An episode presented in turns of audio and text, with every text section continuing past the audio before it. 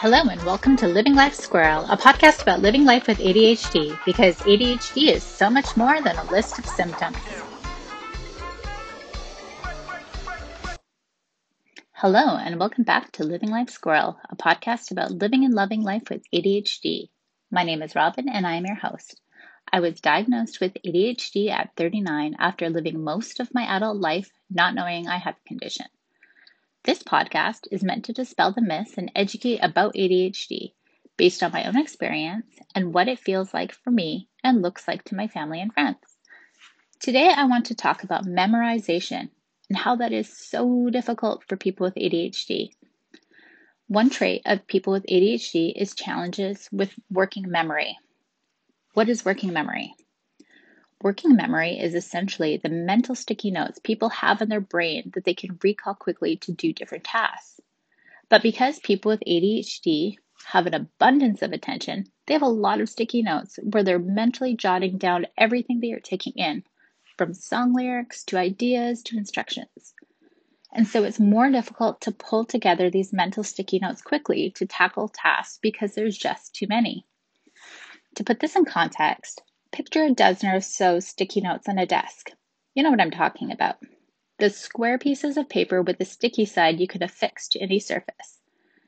I want you to visualize one word written on each of those sticky notes.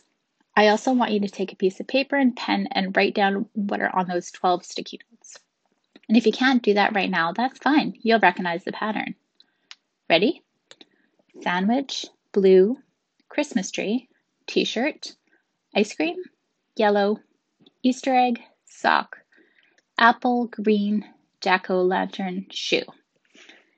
Hearing or looking at this list, you can easily create four categories things to eat, things to wear, colors, and holiday related items. Simple enough, right? Even if you weren't able to write the words down, your brain likely recognized and identified and sorted the categories. Now, add 500 more sticky notes with random words and try to sort them in a logical fashion. That's what it's like for someone with ADHD. And it's for this reason that I have such an issue with tests that require people to memorize key terms or phrases, especially as a kid. Because those with ADHD are at an incredible disadvantage with these type of tests. I rely on visual cues for everything I do, as do others with ADHD. I carry around an agenda book with tasks and key dates written in it, and I wear an Apple Watch that I have a checklist app on. These tools serve the purpose of not only keeping me organized, but allowing me to jot down my thoughts so my brain isn't creating a mental sticky note to further complicate my thoughts. I can write it down and I know it'll be there later. I've trained myself to do this, and it's become a routine to look for these notes routinely. Because if I don't see the visual cue, I'll forget it. I remember taking tests when I was younger.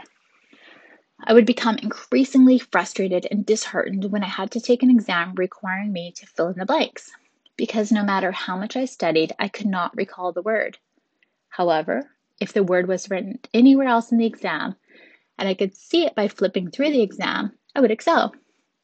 If you're a, a, parent of a child who may have ADHD, who seems to be so prepared in advance of exams but fails miserably during the test, talk to the teacher. There may be ways to access the child or assess the child's understanding without having them show they've memorized key terms. And if you are having trouble with memorization, there's no shame in having sticky notes around your house. Until next time, this is Robin, and this is Living Life Squirrel a podcast about how ADHD is more than a list of symptoms. If you have an idea, question, or comment, please write to me at livinglifesquirrel at gmail.com. Thanks for listening.